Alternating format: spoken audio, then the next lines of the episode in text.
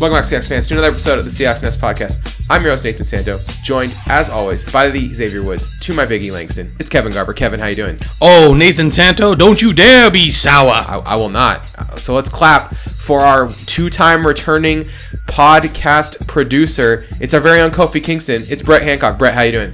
Good. I was just gonna clap, but then I realized you asked me a question. So Yeah, and also if you clap in these microphones, we're gonna blow out people's ears more than we already did. Yeah, I already. Uh, but I'm sorry. When you do the new day, you got to do it Yes, it loud. Yeah. So I just like that I was gone for two years and I still got a better comparison than anything that Eric's ever gotten. So why I would do, why I do wouldn't appreciate you? that. Why wouldn't you, Eric? That's because Eric is Nathan's podcasting nemesis. I don't know if you guys know that. It's also because Eric's never going to hear this. So, all right. So let's uh, let's get right into it. The Seahawks faced the Arizona Cardinals in one of the most um, difficult to watch games in Seahawks history.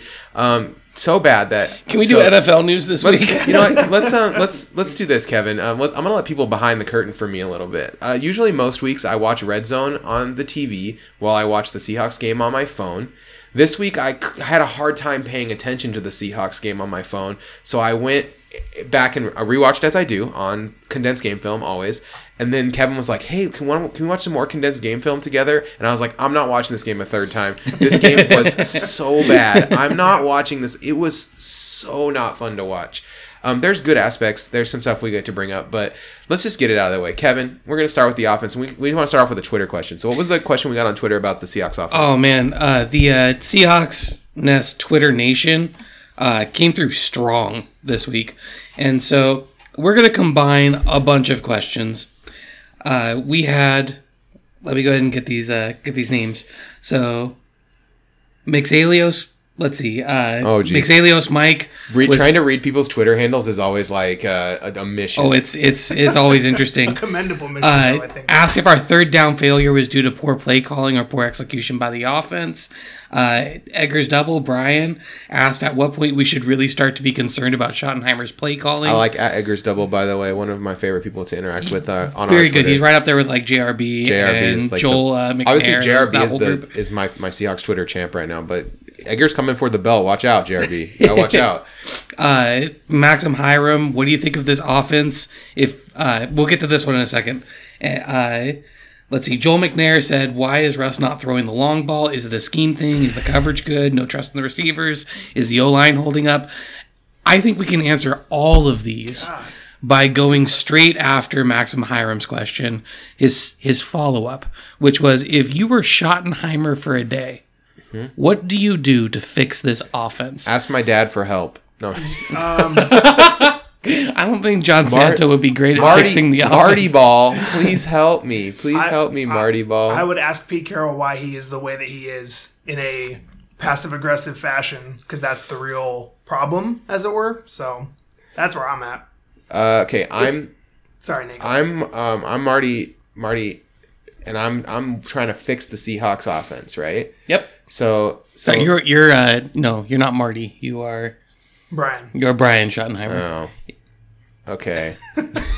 I want to be Marty. There's not much of a difference. You don't have to like re. You know, Uh, I beg to differ. Marty. Schottenheimer is constantly crapped on despite being a really successful NFL coach. Fair enough. Okay, uh, Russell Wilson. is- George Karl of the Russell NFL. Wilson's dropped back Yeah. 139 times this year. On 77 of those dropbacks, he held the ball for two and a half seconds or longer. On uh, 62 of them, he held the ball for two and a half seconds or longer. He's 27th in the league in average time to throw. Uh, so, um, yeah, I don't know. He's holding the ball a really long time. He's he's not, and and the thing is, But here's the thing: what's the average depth of target? the well the thing that irritates me more than that is that he he doesn't um he has a better when he holds the ball two and a half seconds or more he has a much better qb rating Wait, So, when he holds it more or when he holds it less? when he holds it more so like i don't really know like i want him to get rid of the ball faster but we don't have guys getting open quickly and so these longer developing plays where we hit, guys have time to get open or the play gets a little janky are actually the ones that are are working much better than than so that I don't know what to do. Like I'm just I'm strugg I'm at a I'm at a loss. I'm at a little bit of a loss for how to fix Russell Wilson right now. And I think the the root of the problem is is in Russell's hands. Like the offense just doesn't seem to move the ball at all. We had 200 yard rushers in two games in a row, and the offense still seems to kind of clog. It seems like a clogged toilet. You know, it's it's just uh, dude, it's just really hard to get going. All right. Would you like me to provide some Drano? Yeah, please. Okay, let's talk about this. By the way, the zero touchdowns against Arizona for Russell Wilson, like that is just That's pathetic. yeah, it's bad. It's not a good day. And so what I look at is we've had I think we're running the ball not only successfully, but I think we're running the ball the way that we should be. We're really jamming the ball up inside between the tackles, um, running a lot of inside, more powerful runs, which makes sense for the style of blockers we have. It actually also makes sense with J.R. Sweezy in there ahead of Pocic because that's something Sweezy can do pretty well this offensive line configuration is really well set up to dominate the interior. I mean, this coming week aside. So that is one piece of it. I like the way that we're utilizing tight ends over the middle of the field. I like the way that we're utilizing tight ends on third downs. I think we could be a little more creative with our running backs in the passing game. We're doing a lot of more traditional running back routes. But in the end, we're a team that is excellent at play action, excellent at taking deep shots, and we're not utilizing that. So what I would want to do is I would want to pull Brandon Marshall out of our offense and use Jaron Brown more. Jaron Brown has speed that gives him an extra gear, an extra step and a half. You know, throw Marshall in there sparingly as a goal line player. So we have that big target when we need someone to fight for the ball. But I think having Jaron Brown in there would give us a situation with Jaron Brown, Tyler Lockett, and Doug Baldwin, where we have three wide receivers who can all play inside or outside, who all have speed enough to get separation, and who all have good enough route running ability to put a double move on someone. And then we play a lot of mix and match and motion. So uh, bring our slot receiver across, bring our slot receiver across, and then motion our outside receiver on that side into the slot, motion the other guy up. Do some pre snap stuff because people are not getting open. Another thing, Kevin, to, to to go back to something you said earlier, you asked me about uh, depth of target and average intended air yards. Um, when Russell Wilson, Russell Wilson has, often been towards the top of the league in that stat. Uh, two years ago, 9.2 yards in the air per attempt. Uh, yet last year he uh, went 9.8 yards intended in air. Uh, this year we're all the way down to uh, 7.9 in air, and it's because we're, we're not. Which is a considerable jump. It, it only sounds like maybe a yard, yard and a half. That's a lot. it dropped him from last year he was fifth and now he's like 19th so uh, yeah he it's a big drop down and i think yeah we're just not we've attempted in total this year 15 passes that went 20 plus yards in the air and we've completed five of them and the his rating on those throws is really good so there's there's no reason why this team shouldn't do it another thing to consider too is the play play action um, so far this year uh, you know Russell Wilson has not done enough play action at all. He's one of the of the players with at least like 10 play action dropbacks this season. He's he's one of the ones that has the least the mount. He like he And why? with 30 running back carries, we're finally setting up play action. Whereas before, we were trying to run play, play action with like 13 running back carries. I mean, that's been my biggest issue. You guys touched on it exactly. Is that 28th in the league by the way in times going f- for play action. yeah, and yet he's been consistently great at it, and and throwing the deep ball, and we're doing it less. But this problem isn't new. You know, we've seen. We go into New England two years ago. We like unleash Prosise all over the field. Only team to beat New England in Foxborough, and then we put up three points against the Bucs the next week. And then last year, you know, get the crap, you know, we beat the crap out of the Eagles at home and then we get destroyed by the Rams. It's like they don't I don't I don't know what the problem is per se because it seems like when we have a game plan in mind that just doesn't work, it's just not going to work for the whole game. And, we just struggle through and we played the Cardinals so we won. But I don't think it's was any different of a look than we've seen in 6 years, so Yeah, to tie it back to the Arizona game, we had Lockett had six targets, five receptions, a long of 13. 10.6 was the average. So just constant like sticks routes. Uh, Doug had five catches on seven targets, a long of 18, 8.2, lots of short routes. We can comment directly on Doug. I mean, he had two catches on third down that went one yard short of the sticks, and I don't know whether to chalk that up to he's rusty or those are plays where last year he might have been able to fight for that extra yard, but he's too injured to now, and he he wasn't you know expecting to he was expecting to be able to get there but didn't. I, mean, the I think game- some of the throws of the sticks are intentional. Yeah, I mean to me too, the game flow is just is just pretty wonky. I think we had three or four third and three or less where we threw it. Also, Vannett Like- had to play so much. Yeah. Like he Yeah, played with Dissly out, he was the only tight end we had. 54 snaps in this game, which is just abs- an absurd number of snaps. By the end of that game, I felt like he was just like like lazing around on routes, wasn't running very hard. Like it just didn't look like he he had anything left in the tank. I mean, the, these guys have all been playing like 20 tight end snaps a game, and then all of a sudden you got to play, you know, tr- almost triple Right. that. It's it's a big it's a big load for him to carry. I don't expect us to come out and either a win against the Rams or look super dynamic, but it wouldn't surprise me just because of that. I mean, we've I've seen this for like six years. It's like some days, you know, some days you get the Seahawks that are willing to you know run it 26 times a game, and some days they run it eight.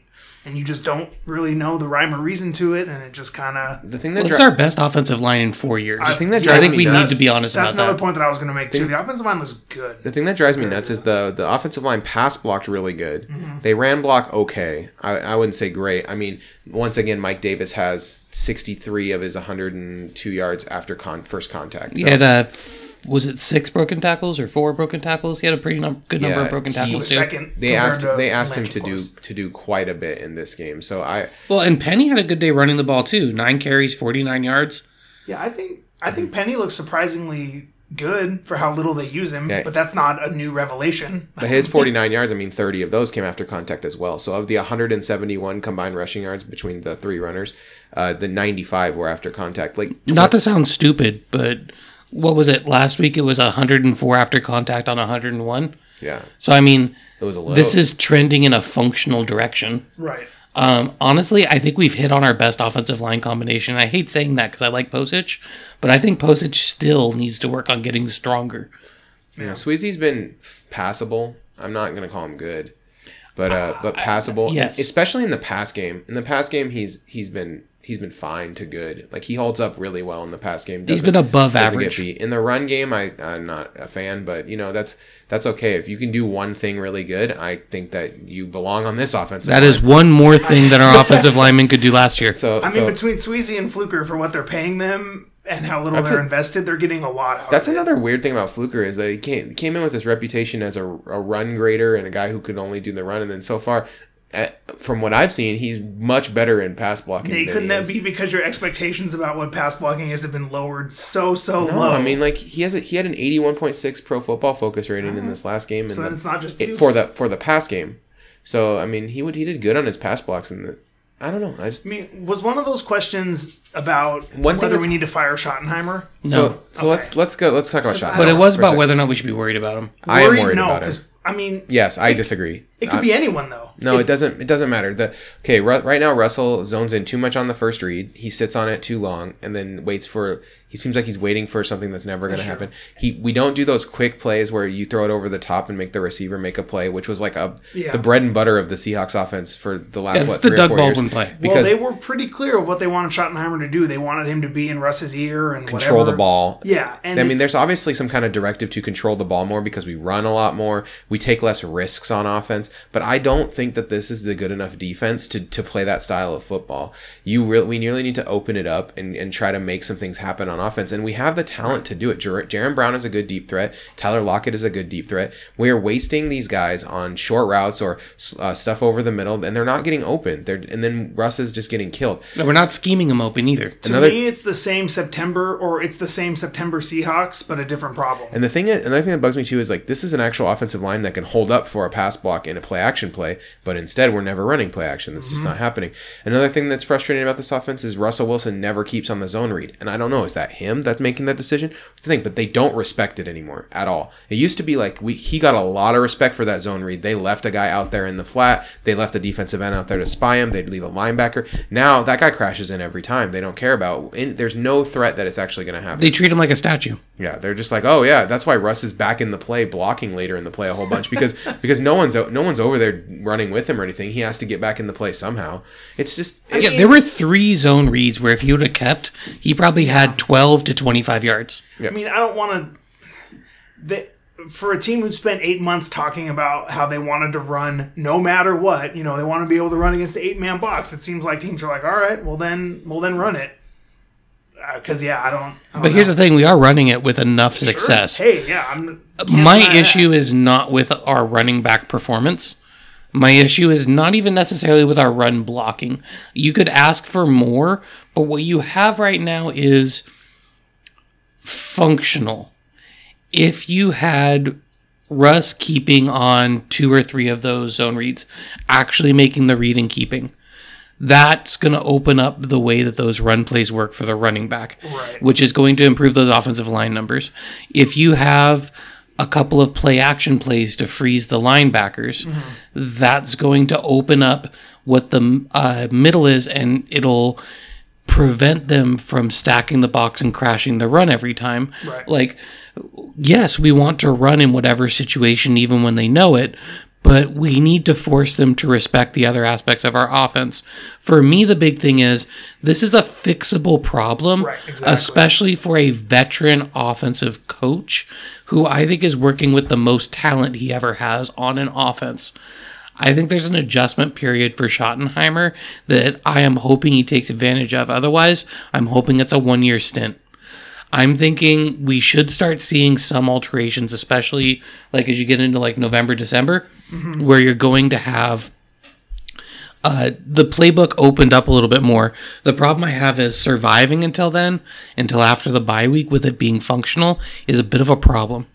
Yeah, I, I'm I'm just not a Schottenheimer believer at this point. I, I don't see any th- innovation out of his offense at all. It just seems like um, He is doing everything I worried about, and none of, and only one of the things I was excited about. What. I don't understand is that I mean, and I agree with you, Kevin and Nate, but like, it's not this. These aren't shocking revelations that like Russ is good at play action or the deep ball. He's been one of the best at those two things, and now that we finally have a functional running game, which we all agree objectively, it's quite good. We're not. we are using those two uh, like features of the offense less.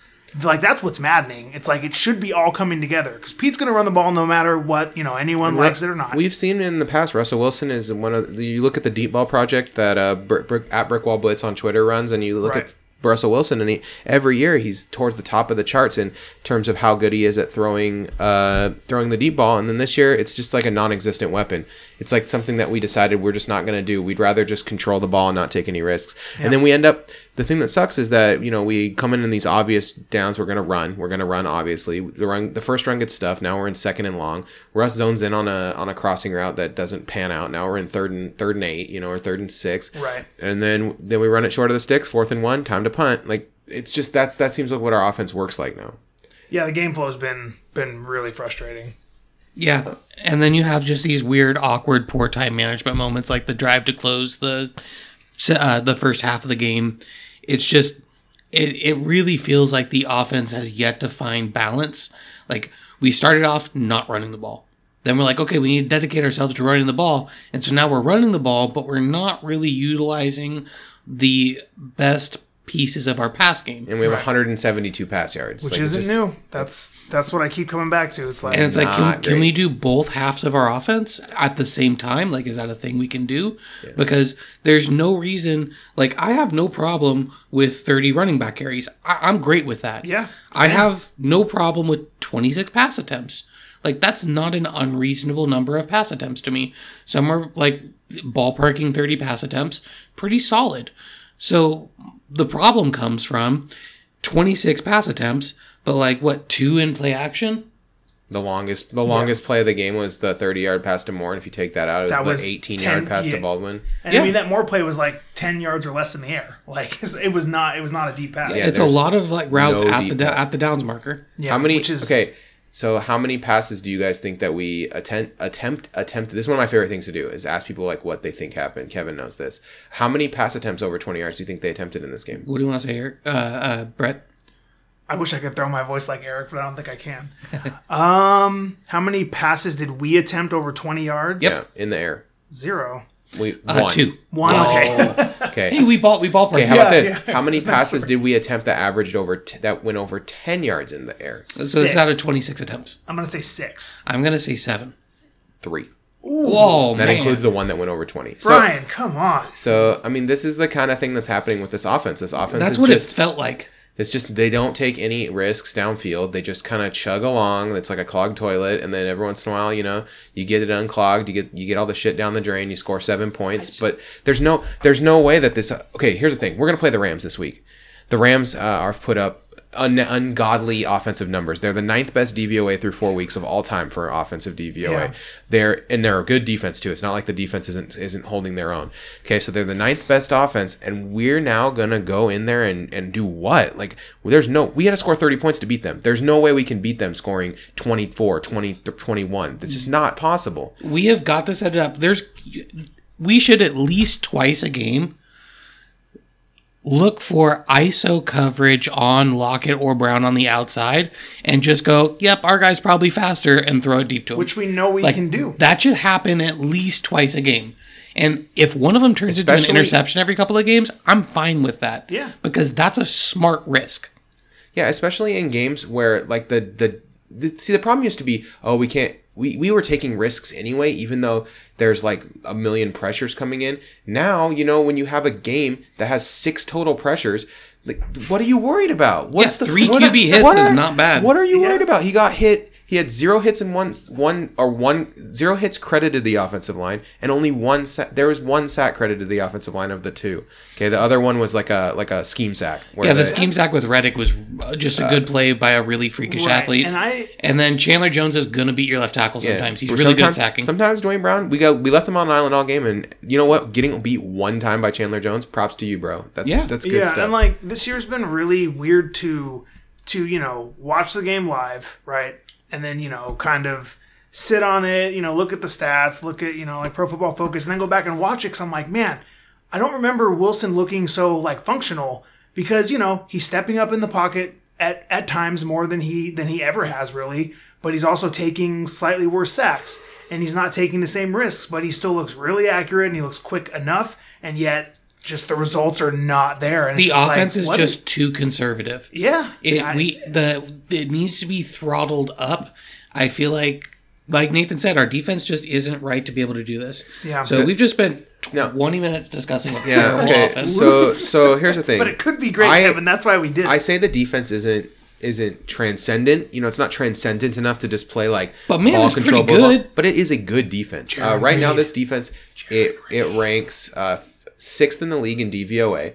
Their Pro Football Focus ratings are, are pretty good, and I think there are several players in, in this team that have that played a really good game this week. including the entire interior of our defensive line. Jarran Reed. Jarran Reed was very good in this game. Jaron Jarran Reed uh, really really brought it. Uh, Mychal Kendricks, who is uh, may he uh, may he rest in peace. Uh, but Jarran Reed had three run stops. Kendrick had three run stops. Tre Flowers had four run stops against the run game. This team way- really brought it. Really quickly, and this is off topic, but was Mychal Kendricks insider trading in the locker room on his football? Why is this a suspension? I mean, like, it- he, so so what are they saying? He probably should have beat his wife instead. I don't know. the NFL doesn't really make anyway, anyway, bones about that. But here's my Next, here's my uh, thing. He's gonna get punished by the government. I don't know why they can't just wait for that. But because it has nothing Uh, to do with football. But I mean, here's the thing: the the team uh, against the run, 22 plays stopped uh, for that are considered a net loss for the other team tackling. That's pretty great. Poona Uh, Ford, 18 pressures, Poona Ford's pass rush numbers just Oh, yeah. made me happy. 17. He only was in on 17 snaps, and he only got to pass rush seven times, but he got a hit and a hurry in only seven pass rush snaps. That's pretty great uh, Poona percentage. Ford is a pain in your butt. That guy is so hard to block for all the reasons we talked about in the preseason. just- he starts out lower than you because he's short, but his arms are as long as your left tackle's arms. That guy is so hard to block. How many snaps did Naz Jones play, Nate? N- Nazair Jones played eight snaps, got, Ugh. got one QB hit, uh, on four pass rush snaps. Okay. He also got a run stop, which is pretty good. Uh, Frank Clark ended up with seven pressures, two hits, five hurries. Uh, really, really good rushing the passer. Not as effective in the run game, which so I think that something they should start thinking about with Frank is you know taking away some of those obvious run defense snaps for him and just bringing him in more during like second and third downs. Frank Clark is kind of shifting into like a Cliff Avril type Correct. role. That's the way we think. he I think gets should constant pressure. Like he's fifth in the NFL in total pressures right now. They dropped him into coverage twice, and then on one of the plays, they threw to the guy he was covering, and he he made a nice play. Like he tackled the guy almost immediately after he caught it. I was like, oh, Frank Clark out there. He there. also looks a little more trim. Yeah, like, like- the dude Yeah. looks like he's in shape. He's kind of changed his game a little bit because he was a little more like in the Bennett size 'Kay. when he came in, and I like his role now. Yeah. Here's he's some things- consistent Here's pressure. some things I think we can do. Uh, we can, on defense that I think will make us a little more effective is uh, get get some more guys involved in the rotation and get some, uh, certain guys like Jacob Martin. Just like let them learn off the field instead of on the field. I'm not. Jacob Martin shouldn't be suiting. Jacob Martin is the, one of the guys that should probably be a healthy scratch. It's it's just that's the way it is. I think like give those snaps to Shamar Stephen, give those snaps to uh, Barkevious Mingo on the defensive line. Let Mingo play less linebacker and a little more D end. I would love to see him play D end on obvious passing downs with Frank Clark, and then you put like Naz Jones and Reed in the middle. Can we As long as we don't see Mingo in coverage at any point, you're going to get up. Can we start? Can I result. can I sneak in a little uh, a Ram, or uh, how to beat the Ram stuff when we talk about this defense because I think we Yeah. have good personnel for it.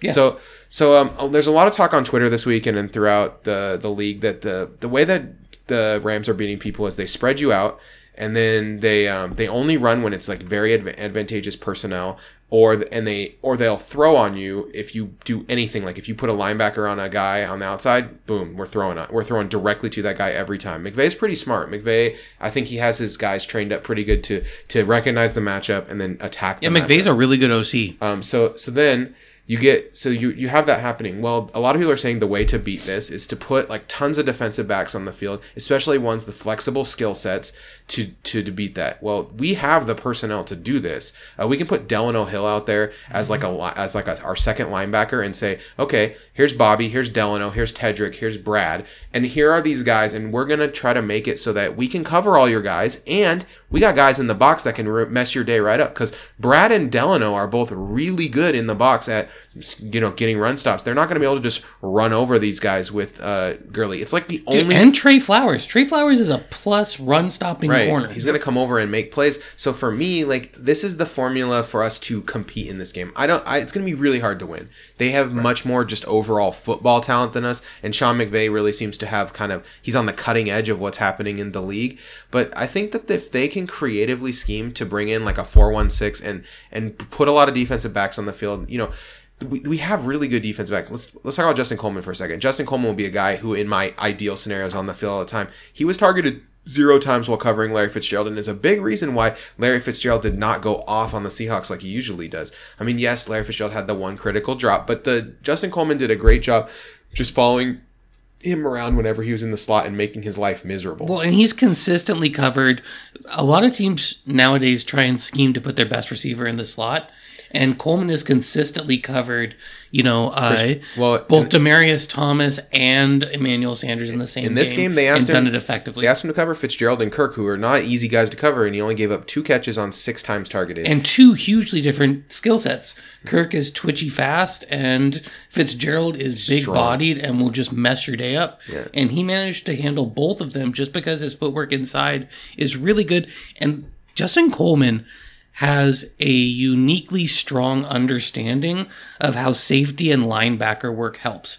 He just really understands where the defense should be. It's not a bad and blitz. how to position He's not a bad blitzer either. Yep. Something I like about him as well. He has a Uh, great skill set. Justin Justin Coleman though in this game, you know, he'll be asked to like do a lot against Cooper Kupp, and that's a tough matchup. We saw it last week. Cooper Kupp like took the Vikings spine out and then ripped it and then like slapped him around with it. Like he was all over the field for the for the Rams. And that against Justin Coleman, you might have a, a lot tougher sledding. Um, and then you know, physical up Sammy Watkins. He's an alien, so maybe he can't handle it. No, not it. Sammy Watkins. Oh, Brandin Cooks. Brandin Cooks. Uh, you know, physical him up. Don't let him get loose.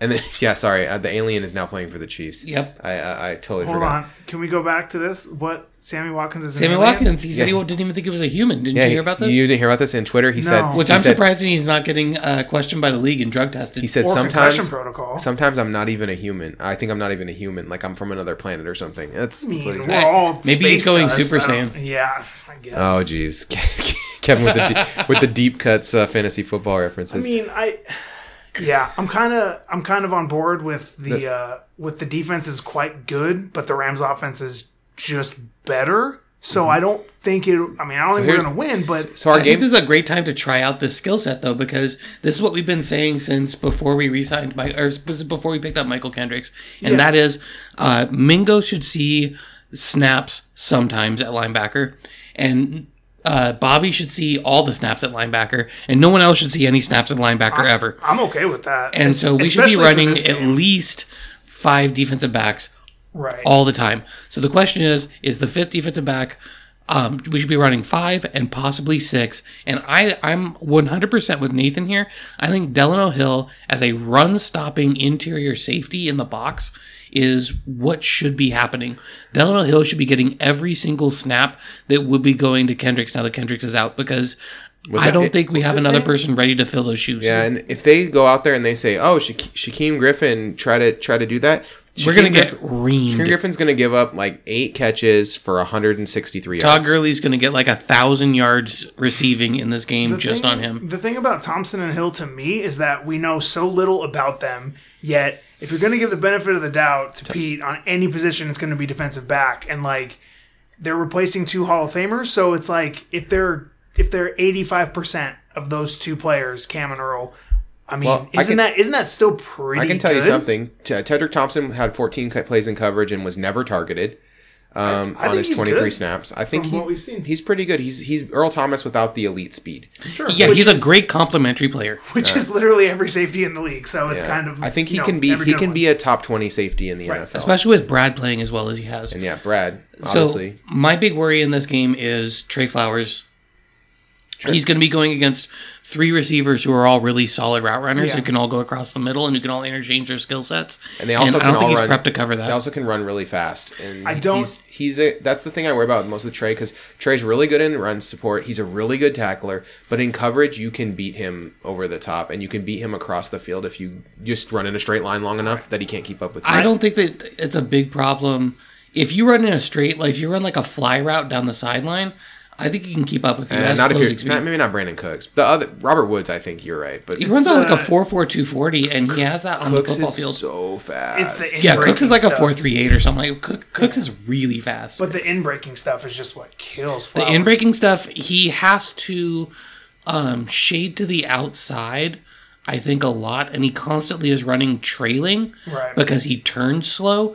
And so when you break to the inside on like a um, a post or a, a cross route or something like that, then mean, what it's ends led- up happening is It's led to a lot of good read picks by our teams. Though our safeties are like seeing Yeah. that, that they know it's going to happen. They know Tre's going to give them it. they- They're going to he's going to pass them pass the guy inside, and then we've gotten a bunch of safety interceptions. yeah, and think Ted Flowers- and yeah. Tedric and Brad are really smart. Right. And Flowers They can take been- advantage of it. Flowers hasn't been bad, I would say. He's just had a crippling flaw, which is kind of And it's something I It's could a- see him improving his way out He's of. a It's a rookie. footwork thing. He's a Yeah. rookie. He needs to improve his his ability to play cornerback, which is a position he hasn't played since high school. So it's not super surprising to me that he needs to improve his ability to play cornerback. Yeah. sure. It's like a it's like This is kinda trial by fire. I mean, I thought like overall, whatever happens this week against the Rams, they're obviously a juggernaut right now. But like, I think our defense has has answered the call, man. Like, And I thought our defense played really well against Arizona. Yeah, like going into this year, the the question was like, are there you know players that will be you know plus in some way in 2019 2020 and i think a resounding like yes like jarran reed looks better Shaq griffin looks better you know we're gonna find out if tedric thompson's good flowers is functional so i mean there's there's so much momentum on this defense that i think is being overshadowed Okay. by how bad the offense Let's just has talk been. really quickly about Earl Thomas. Uh, just because we got to address it. Uh, Earl Thomas, do you think this is his last run in a Seahawks uniform, or do you think there's some chance that this team, because because no one's burying him or saying everyone's saying only complimentary things. Do you think there's a chance that he is actually uh, playing another game in a Seahawks uniform? yes Uh, Kevin, like, do Uh, you think there's a? I think it's more likely he won't than he will, but I think the team will be open to it. And I don't know how much the rest of the NFL would want to pick him up during his recovery. yeah, that's like that's where i'm at with it well, he'll be fully recovered by the beginning of next season. They said that he'd be back for the Super Bowl if we made it. sure but We'll see him there. Earl has always. Oh, that would be awesome. But That would be. I mean, That's the ultimate football is dumb moment. I just wanted to go 30 seconds on it. Earl has maintained the exact same opinion and stated as much every time. If they extend him, he would love to play here. He showed up, he balled out. If they if they figure it out, I don't think I- he'd have any issue doing it. If I'm the GM of the Seahawks, I put the transition tag on him. I say, give get the best deal you can, bring it back to me. Once it, once he brings it back, I just sign it. I don't even look at what it says. Yeah, right. I don't even look at the terms. He says, "Oh, I went and got you know 444 with 32 guaranteed." I just like I'm like, "Okay, cool, good job." He's like, "Oh, I got 438 with the with 27 guaranteed." It's a good job. I mean, it doesn't you mean, like, matter sign what's it to on match the- it or sign it to Yeah, because the Oh, transition yeah, tag yeah. lets you match any contract that you can. I think that is absolutely the smartest move possible. It's because people are going to pay him less than he thinks he's worth, and then we get Earl Thomas for two or three years minimum. That feels disrespectful. big chip on his Yeah, shoulder. The thing is, and that's right, a good Earl. to both of those points, yeah. Earl Thomas with a chip on his shoulder, we now know is somehow Even better. Super Saiyan or whatever. Ball. but two, he already wasn't getting what he was worth because some team would have traded for him and then signed him, but he wasn't. He wasn't getting it. So, yeah. So the, I think the injury increased the chances that he's here next year, and I just don't think he's always been weird. And it's Pete Carroll. If Pete Carroll can't, you know, coax this thing, then nobody can. And yeah, so I think there's a chance. Uh, last thing, we played to stop the pass, and we held uh, David Johnson to 3.2 yards per carry. That's the Yeah, Seahawks if- formula, man. And I think it's because our our defensive line is really stout. Like I think especially the interior of our defensive line is good enough to kind of take over part of a game. Even against a good offensive line, we can really handle things. So I'm so I'm op. There are things I'm optimistic about. This was just a really hard game to watch. That like the flaws of the team were really on I'll be display. honest. It's not. It's just not the de- It's not the defense's fault. It's the the offense. And honestly, we should have won the game by nine because Zala missed field goals. Yeah. That I think that you know he missed the easy one and then he just he shanks the easy one and the the long one. You know that's a that's one that I think Janikowski would agree that he should be able to knock through. Yeah, Arizona's field is our kryptonite. Yeah, that on field that goals. field is cursed. It took out every member of the Legion of Boom. Sure uh. Sherman ripped his ACL on that field. Cam Chancellor had his career-ending injury, and now Earl looks like if that if that's his last game as a Seahawk, I hope it's not though. I really think I think that middle finger is a moment of frustration for a guy who really plays with emotion, and he this was his nightmare scenario, right? I mean, he was retiring the last time he got injured. yeah. For like yeah, 48 hours. It wasn't the first time that a Seahawk has flipped off. His I'm sorry Carroll for what I said sideline. when I was angry. his Totally, night- yeah. this I is mean- this is Earl. his nightmare was I get hurt and before I get paid, and it happened. And Yeah. so for him, you know, all it's going through his head is probably like,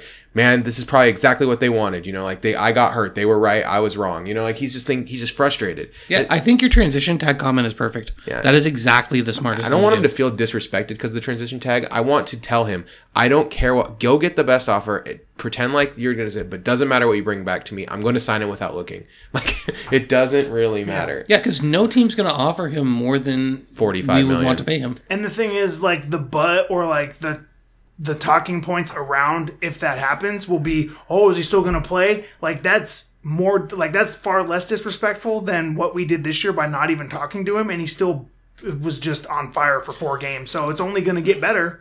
Well, You know, the other quick thing kinda- is there's not really a poison pill a team could put in there that That's, would make it not worthwhile. It's not allowed anymore. yeah, they banned it. They right? ban poison pills. Yeah.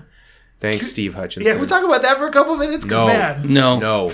Uh, sorry, there is a a, a ten year ban statute of limitations on Nate uh, Burleson was a good player. venting. that's. We got about we got about eight minutes left on it before we go to the to money zone, and I wanted to make sure we talked about this. What do you guys want to see in the Rams game this week? I mean, we all think a win is pretty unlikely, uh, but what are some things you're going to be personally looking for to, that you want to see out of the the Seahawks this week? Brett, go ahead. Uh, improvement against uh, the one man army that is Aaron Donald. Like if if Russ can continue to not Be under siege all game. Yeah, like which which this year against uh who do we play for? The Broncos, you know, the the Bears. It's understandable, but at the same time it was the same old show. So, but he's shown flashes of not doing that as much. So, if he stands in the pocket and, you know, is like going along at like a, you know, 9 or 10 yards per attempt clip and we're we're competitive and, you know, Aaron Donald smacks him around a couple times gets I'm fine with that. But it's, you know, the So play what's your- breakdowns, your- he starts he starts, you know, doing the stuff and is like three and a half your over under on sacks for to be happy. I would take over, but I yeah, I'm, I mean, You'd be Like happy- if it's under three and a it's half, you'd be and half, happy. If it's you- over three and a half, you probably would be uh, worried. I mean, We yeah. gave up six in each of the first two games. So I mean, like, I don't think it's going to be six, but that's what I want to see. Then I guess, yeah. You guys, So you want to see better than six, uh, like like less sacks than that, yeah, because be he nice. scrambled into like probably two of them in each of those Yeah, games. I just I just feel like I feel like they swung so far this year. They've swung too hard in trying to correct the problem that Russ has always had, and that is that a good edge rusher or Aaron Donald has just renders him completely unfunctional. And I feel like they've tried to correct that. And so if they can actually correct that, that's what I want to see in this all right, game. Kevin, Kevin, what are you looking for in this game? Uh, I'm looking for the exact same run game we've had the last two games, mixed with about probably five more deep shots. Yeah, I was. 15 yards or Does more the Rams downfield. defense There's- have a flaw? Yes, their cornerbacks are injured. Aqib Talib's out for a while. Great. And Marcus Peters, I believe, is out. I mean, the, the guys who are left are not terrible though. They're not, but you can take shots on them. but you can take. That's my. So that's my big thing is I want this offense to take more risks. Mm-hmm. Right now, this offense is playing really conservative, but against this, against the Rams' juggernaut offense, they're gonna score points. They're gonna put up 28, let's say, okay, or 20, 26. And, and for the Seahawks to win, they need to take chances. They can't just go out there, run, run, pass, punt, run, run, pass, punt, Yeah, run, on pa- first down, take a play action shot sometimes. Yeah, Right. On second and Just throw it deep at- six. Throw it deep to Jeremy. Throw Brown. one. And Right. you know, here's another thing they need to do: just just bench Brandon Marshall for the time Yep. being. Uh, he, he's I think he's good to have in the wide receiver room. He seems like he's he's doing Uh, goal but- line sets, I can see putting him out there to be able to body up on someone. right. But he Jaron Brown should be getting most or not or all of his snaps. Uh, Do you want? Wait. Do you want like what I really think? And then I think when we want to give Vannett a breather, go four wide receiver with Marshall as a slot tight end. That's Which is fine. I mean, he was he was no risk. You know, he was healthy. we gave Marshall him a is run. a fine. really good run blocker. Uh, that's what I'm saying. It's like, like if you that's go why I like having him out there on first slot down because he then when they run to the side that Marshall's blocking on, he beats his guy every single time. Jaron Brown does too, though. Jaron Brown's a really good run blocker as well. he is, and if you have both of them out there, it's pretty sweet. I Yeah. mean, that's what I want to see, but I think, you know, I know it's like the cool thing, and we always do this, especially me. I'm super guilty of this, but like, I'm just don't count out, don't count out Peter Carroll, man. He can, he always shows up against these really good, explosive teams for some reason. I don't know why or how. He can't just channel this He can against, Saying this could be like the Eagles game. He can slow yeah, down. or the Patriots game, or any number of games. Yeah, I don't. It's because he knows how to scheme a defense. He does, but. I just don't know if we have the personnel to stop them. Uh-uh. I, I agree with the concept. I just don't know if we'll go that defensive back heavy. If we roll that defensive back heavy, I'm going to be yeah, I want, excited. I want them to I see. will tune in. Must see TV. I want to see them get a little creative on defense. They, Five and six DBs. you need to, you need to think about safety blitzes. think outside the box to beat this team. I mean, we've blitz seen Tre Flowers and have someone pick up Coleman. his guy. Coleman is a really good block, uh, blitzer too so far this season. I'd love to see them bring some of those guys in on blitzes and uh, know- stuff like that. And Bobby's good in coverage, but he's our really he's really our only cover linebacker right now. Yeah. With Kendricks out. the With thing. Kendricks and, KJ out. and KJ, yeah. I thought, okay, I When's have KJ one- supposed to be back, by the way? There, it's like unknown. Mm, they say they say within two weeks. But That's rough. I guess my thing is that in this game, I really want to see them get get out the plus the plus aspects of each player on offense the same way that they do on defense, which is never going to happen. But that would be great. Okay, It's so a I great time to start. Two last Twitter questions Okay.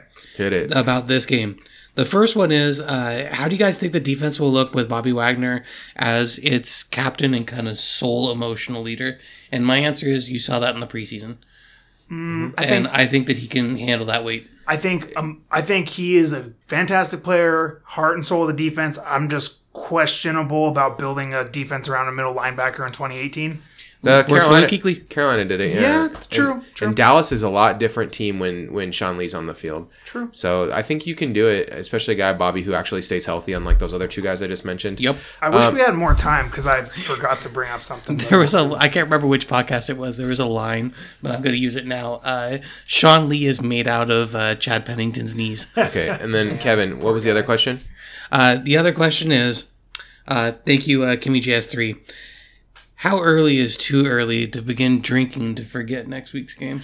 Um, Sorry, Nate. Go ahead. I think you drink early and often in this one because either either you're going to be celebrating a huge upset or you're going to be needing to forget exactly what happened. That is my comment. Please go out and get a six pack of your uh, of your favorite, And then follow it up with another six pack. It's and uh, Please drink responsibly. For me, for Captain's me, orders. I don't drink during the games most of the time. I would this weekend, but it's my girlfriend's birthday and she's working, and I have the kids on Sunday. So he's I'm- drinking extra. Oh, no, so I'm thinking I should keep it real. Uh, Keep it keep, tight. Yeah, keep it real tight. I mean, I don't even want to be like, well, I was really stressed, so I thought I'd have like a half a beer, and now I'm like really pissed off because I haven't had a drink in like six months. You know, so I don't want to get into that. Brett's gonna be slamming the O'Douls. still, still a lightweight, but now with more self I'm gonna awareness. be drinking the root beer. The root, yeah. Hey, you know, I'm hitting that Henry Weinhard's real hard. I'll be slamming the coffee real hard, which always helps All right. during uh, during game day. Uh, game picks. Game picks. You Here we go. I I'm ready. Do it. uh, Let's go. I'm gonna go. Seahawks 21, Rams 31. Kevin, Er- Brett, Eric, God, uh, I know I've been gone a long Eric, time, yeah. and I used to pick the Seahawks every game, and it became kind of a joke. And I'm not going to do that this time because I just don't feel it. But I'm going to say 20 Rams 21, Seahawks uh, 17. Okay. It, and, and it will be very, Very good defensive showing for the Seahawks if that happens. it will be a Yeah, that would be very, an exceptional defense. very competitive game. All right. Uh, Kevin. What was yours, uh, Nate? oh, I picked 31-21 Rams. 31. That's funny because the score that I wrote down um, earlier today 31-21. was 31 20 Rams. Do you guys know each other pretty well Yeah. or something? uh, What's going on? Eric, the least optimistic, uh, 34 17 Rams. Eric. All right. Which, I mean, if you didn't rewatch the game film and you just went with how you felt at the end of that game, man, I respect that. I forgot. Because I I felt way worse after the game than I did after rewatching and like really looking at it. I have one more Earl Thomas comment. Nobody loves him as much as me. Okay, Nate, hit it. All right, let's do it. We're gonna head to the money zone. Uh, Oh, wait. whoa, nope, Kevin. College game. Um, dude, please just one this time. Uh, so I have two college games. One of them's real quick. So 9 a.m. on Fox, Texas versus Oklahoma, Red River rivalry. Uh, Texas has a pair of good wide receivers. One of them's Collin Johnson. Texas is like surprisingly decent this year too. Uh, and also Texas, uh, this is one of those things. Texas's coach only gets up for games where they're the underdog, and so he should be Loves playing it, really interesting yeah. against Oklahoma. Uh, Oklahoma has a wide receiver named Marquise Brown who is diminutive and very good. They have three offensive linemen: Bobby Evans, uh, Bobby Evans, Dru Samia, and Ben Powers. Who are all going to be like draftable prospects. So watch their offensive line if you're looking for like mid round type guys who are going to be available, who might be able to help in the interior of an offensive line. The game that I'm really excited for, and it's a dumb game, and that's why I'm really excited. At 4 p.m. on ESPN, Kentucky's at Texas A&M. They have running back Benny Snell. Uh, excuse me, undefeated Kentucky. I know. I'm Suck aware it. Kentucky's undefeated, and I'm not going to suck Eat your laughter, Brett. It was just Nate's. It was. It was I just knew, I actually had a way. feeling that Kevin was going to pick this game because I have like a game I'm really excited about, but I know Kevin hates Notre Dame so much. I already did Notre Dame. As Oh, okay. Because I was saying Notre Dame. West Virginia, Notre Dame, West Virginia Oh, sorry, be- Virginia Tech. Or Notre Dame, Virginia Tech should be pretty good, except Virginia Tech's quarterback is out. So I think that uh, Notre Dame's defense is just going to roll. But uh, running back Benny Snell is one of those like kind of thumper running backs. They have a tight end in CJ Conrad with a limited pass offense, which means he's like a big part of their game. Uh, Josh Allen is a legit edge prospect who might be one of the best edge rushers Yeah, coming into the Kentucky's draft. defense is real. Like the, the yeah, Jordan Jones is a good coverage games. linebacker. They beat Florida and they beat Mississippi State, who are both well. Mississippi State sucks now, but Florida's actually decent. Yeah, uh, they like Kentucky's got some real talent. I think South Carolina was a better win, honestly. And then Texas A&M has uh, Trayveon Williams at running back, who's kind of like a scat back, like receiver option. He's a really interesting back. I think that he's going to be a fun one to watch. They have an offensive lineman in Erik McCoy, who's like an interior guy. They have a pair of defensive tackles in Daylon Mack and Kingsley. Uh, Keke, uh, I think it's Keke is his last name, and then uh, linebacker uh, Otaro Alaka, and they are uh, a really good run stopping team. So this is going to be Benny Snell's best run stopping test of the year, and you'll be able to really see those interior defensive players of Texas A&M. And then Josh Allen should be really fun to watch because he should get at least two sacks because that guy's kind of a freak. All right, uh, let's go. Okay, now we're in money zone. So We are. first big shouts to our new our newest uh, Patreons. We got Kieran and Richard. Uh, they're hooking it up. Welcome. Uh, and then um, I'm gonna shout all the all the four plus dollar patrons because that's the mood. That's kind of I'm getting kind of a giving mood. Uh, for Forrest, Richard, Tom, uh, Lucas, Carrie, Kieran again, uh, Brett, Mike, David, Mirza, Keith, Arthur, Frank, Michelle, and Nick. Thank you very much. You guys support the Seahawks Nest. If you You're want to join welcome, them Nathan. in the Legion of Fans, Oh yeah, Brett's here. Uh, if you want to join us in the legion of fans that are helping us make this podcast happen, uh, head over to patreon.com slash seahawksnest or from thehawksnest.com. Go Well, to, Forrest, we will get your second movie uh, before yeah, the end we of are actually. Forrest picked Forrest like couldn't decide between two movies. We did his first movie, and then we're gonna do a second movie towards the end of the season. And Uh, honestly, we'll probably do that for anyone else who bumps up to that pledge level Yeah. because we'll just be really excited. once per season, I thought was was plenty if we have a ton of people at that pledge level. But if it's only one, we'll just go for it. You get So- that VIP treatment. If I know that I'm going to be back on, I'm going to bump myself up to that level and pick a movie that I've actually seen. So because I'm because I'm Yeah, kind first of time for anything, Brett. yeah because I'm kind of dreading this uh, uh this movie Oh. Kevin, here. Kevin's picking this week. He we talked about it last week. So uh, uh, hopefully Kevin remembers what he what he said he was going to do last week. Let's we're about to find out. Kevin's looking around like I just uh, jumped the on him. If you don't have any money and you want to help with the Sales Sense podcast, there's lots of ways to do so. Give us a like on your favorite podcast app. Head over to iTunes.com and uh, give us a five star review. Uh, go over to your favorite podcast app and give us five stars. It helps people find the podcast, which is what we want because we want to we want to actually start making videos, and uh, that's that's like the uh, the end game for for me. I want to get uh, our faces in something or some kind of Twitch stream that where we can interact with you a little more directly. I've So- also just like the fact that you know we found out there's not only bots and JRB on Twitter. There's actually other people on Twitter. yeah, it's getting So that's been pretty nice. Keep it up. uh, too real. So right now we are at um oh wait, it was at 43 uh reviews and now I can't it says we have not received enough ratings. I don't know. Uh, something's wrong with our iTunes rating. So I can't tell you how many reviews we got, but it's So iTunes quite a, quite a few. Noted. Um, iTunes is kind of like a virus you voluntarily put on your computer to manage your uh, movie codes that you get in your Blu-rays. Okay. anyway, Uh, th- this was about the director for um, the upcoming movie. Uh, I I know what this is in reference to. I can't think of the movie that I said I was going to do though. uh, okay. So um, was it the director of Venom? I think so. Yeah, because Ruben Fleischer directed Zombieland. Uh, so do you do you, did you want to talk about Zombieland or is that is that something that you? I know you love this movie. I do very much enjoy Zombieland. I thought that we had picked something else. I saw 30 minutes or less come up there. We could talk about that in 30 seconds. It was fine.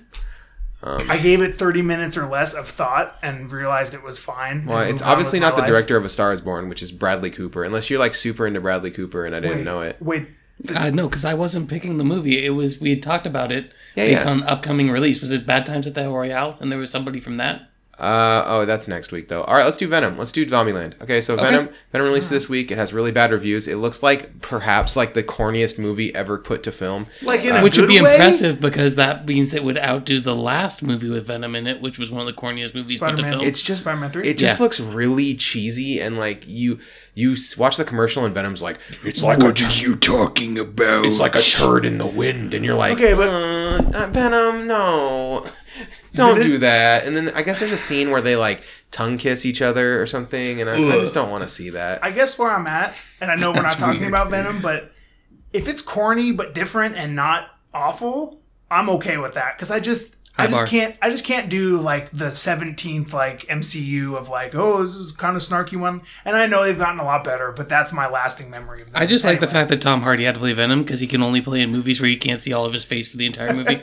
Uh, I I just like these reviews, like the, this review by Mike Ryan from Uproxx. It says he's Venom- like uh, he's like the neighbor from uh, uh, Home Improvement. Okay. You just can only see part of his face at any point in time. Mike Ryan from Uproxx said, Venom is not a good movie, but I also want to make it clear that I had the time of my life watching it. Oh, all right, I can already tell. Um, this movie Uh, might be might be okay in my At the world. time I've heard like of everyone in this movie is, life. is mailing it in except Tom Hardy too. But let's get to Ruben Fleischer's uh, magnum opus, his best movie, his only movie that does not have a rotten rating on Rotten Tomatoes. 2009's. Zombieland. Okay, so Kevin, you love this movie. It is one of your like It is one of my uh, all fav- all-time two favorite. favorite. I think this and Tucker and Dale are the two best. Um, well, are two of the best. Subvert your Uh, subvert your expectations. Uh, horror films. Yes, because uh, I think Shaun of the Dead meets your expectations in ways that are lovely. Um, and I think Hot Fuzz is not a horror movie, but a suspense movie, because Hot Fuzz is absolutely lovely and charming. But we're here to talk about Zombieland. Zombieland does a wonderful job of taking things that were being done in movies and combining them in an, in an interesting way. Like the kind of boy meets uh, the kind of boy meets world monologuing, put over the top of a zombie apocalypse was very charming. Uh, Jesse Eisenberg played his character extremely well, It's it's short. Let's start with this. It's Yeah. 88 minutes long, which I think is a really smart move. and there's no, no There's downtime. there's Yeah. no wasted space, and the movie is very entertaining. There's no moment in this movie that is like Right. boring or dragging, or they they The- zip from from the scene to cast scene. is beautiful. I feel like Bill some- Murray has a great cameo. Yeah, I was just gonna say like several parts of it are you know good and functional, and then there's Woody Harrelson, and that entire Bill Murray scene is so far ahead of its time that it was like at the time that that thing was mind blowing. How funny and like Mind blowing. thank you that didn't plan and fourth wall breaking that scene was, and it tied it all together. Yeah, I also love this movie. That's really all I have to add. Uh, I think the uh, referring to themselves by locations instead Mm-hmm. of uh, by names and having that kind of paranoia, playing into the fact that in these post-apocalyptic kind of movies, everyone immediately trusts each other for no reason, and like exposing the fact that that's not how it would work. People, a lot of people are inherently distrustful, And- especially in extreme thought- situations. Was clever. If you're gonna have a movie with only four actors in it, they picked four pretty good ones. Like Abby Breslin and Emma Stone are really good. Woody Harrelson's fantastic. Eisenberg is doing Eisenberg things, which Yeah. it, he, it actually works in this movie. He plays off of everyone else really well. He was a smart cast in that way. I feel like do we do we do moderate spoilers on here? oh, you Uh, spoil I think it. on a movie that's ten years old, we I can do it. feel I feel like the twin like the Twinkie bit is good. Like everything that Woody Harrelson does in the movie is is good. Woody Harrelson breathes life into every Yeah. character. You could put him in a gum commercial, and you'd be like, you know, that's the deepest character in a gum commercial I've ever seen in my life. I just feel like a lot of my That dude stole every scene he was in in uh, Three Billboards. He was so good in Still War haven't for the seen Planet of the Apes too. Dude, he's just good in everything. he's, yeah, no, he's good. You cannot overcast him. He's like John Goodman. He's like skinny John Goodman. 2016, 2017, I feel like he was he did so many things that I liked with the Three Billboards, War for the Planet of the Apes, Edge of 17. Like I thought like there was a lot of movies he was really awesome in. And uh, you know, that's I don't know, he's just he does a really good job. You're right. Yeah, he's a good. He's a, just a really strong character actor.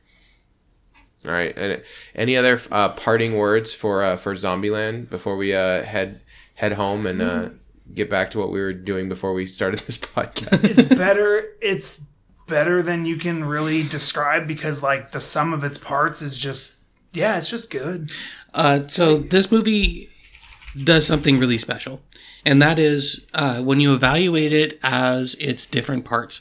As an ensemble comedy movie, it is very enjoyable. As a situational comedy movie, it is very enjoyable with the character interactions, the uh, awkward teenage moments, the uh, poor dating advice. the rules of the rules of survival. The rules of Yep, survival. It's kind of got this uh, like How I Met Your Mother bit thing going on. Sure, yeah. Like there's a lot of almost like it feels kind of TV-ish in the way it was filmed. Mm-hmm. And I remember there being some like pretty cool scenes like at the amusement park and stuff. yeah, there's some great like- set pieces. Where like you shouldn't remember those scenes for a movie, you know, like Zombieland 10 years later, but you're like, but you can kind of recall them, so they were Yeah, obviously pretty up. impactful. So yeah, it's you ready? Uh, I you ready? appreciated they didn't spend a bunch of time in a car just shooting people Right. talking like zombie movies tend to do.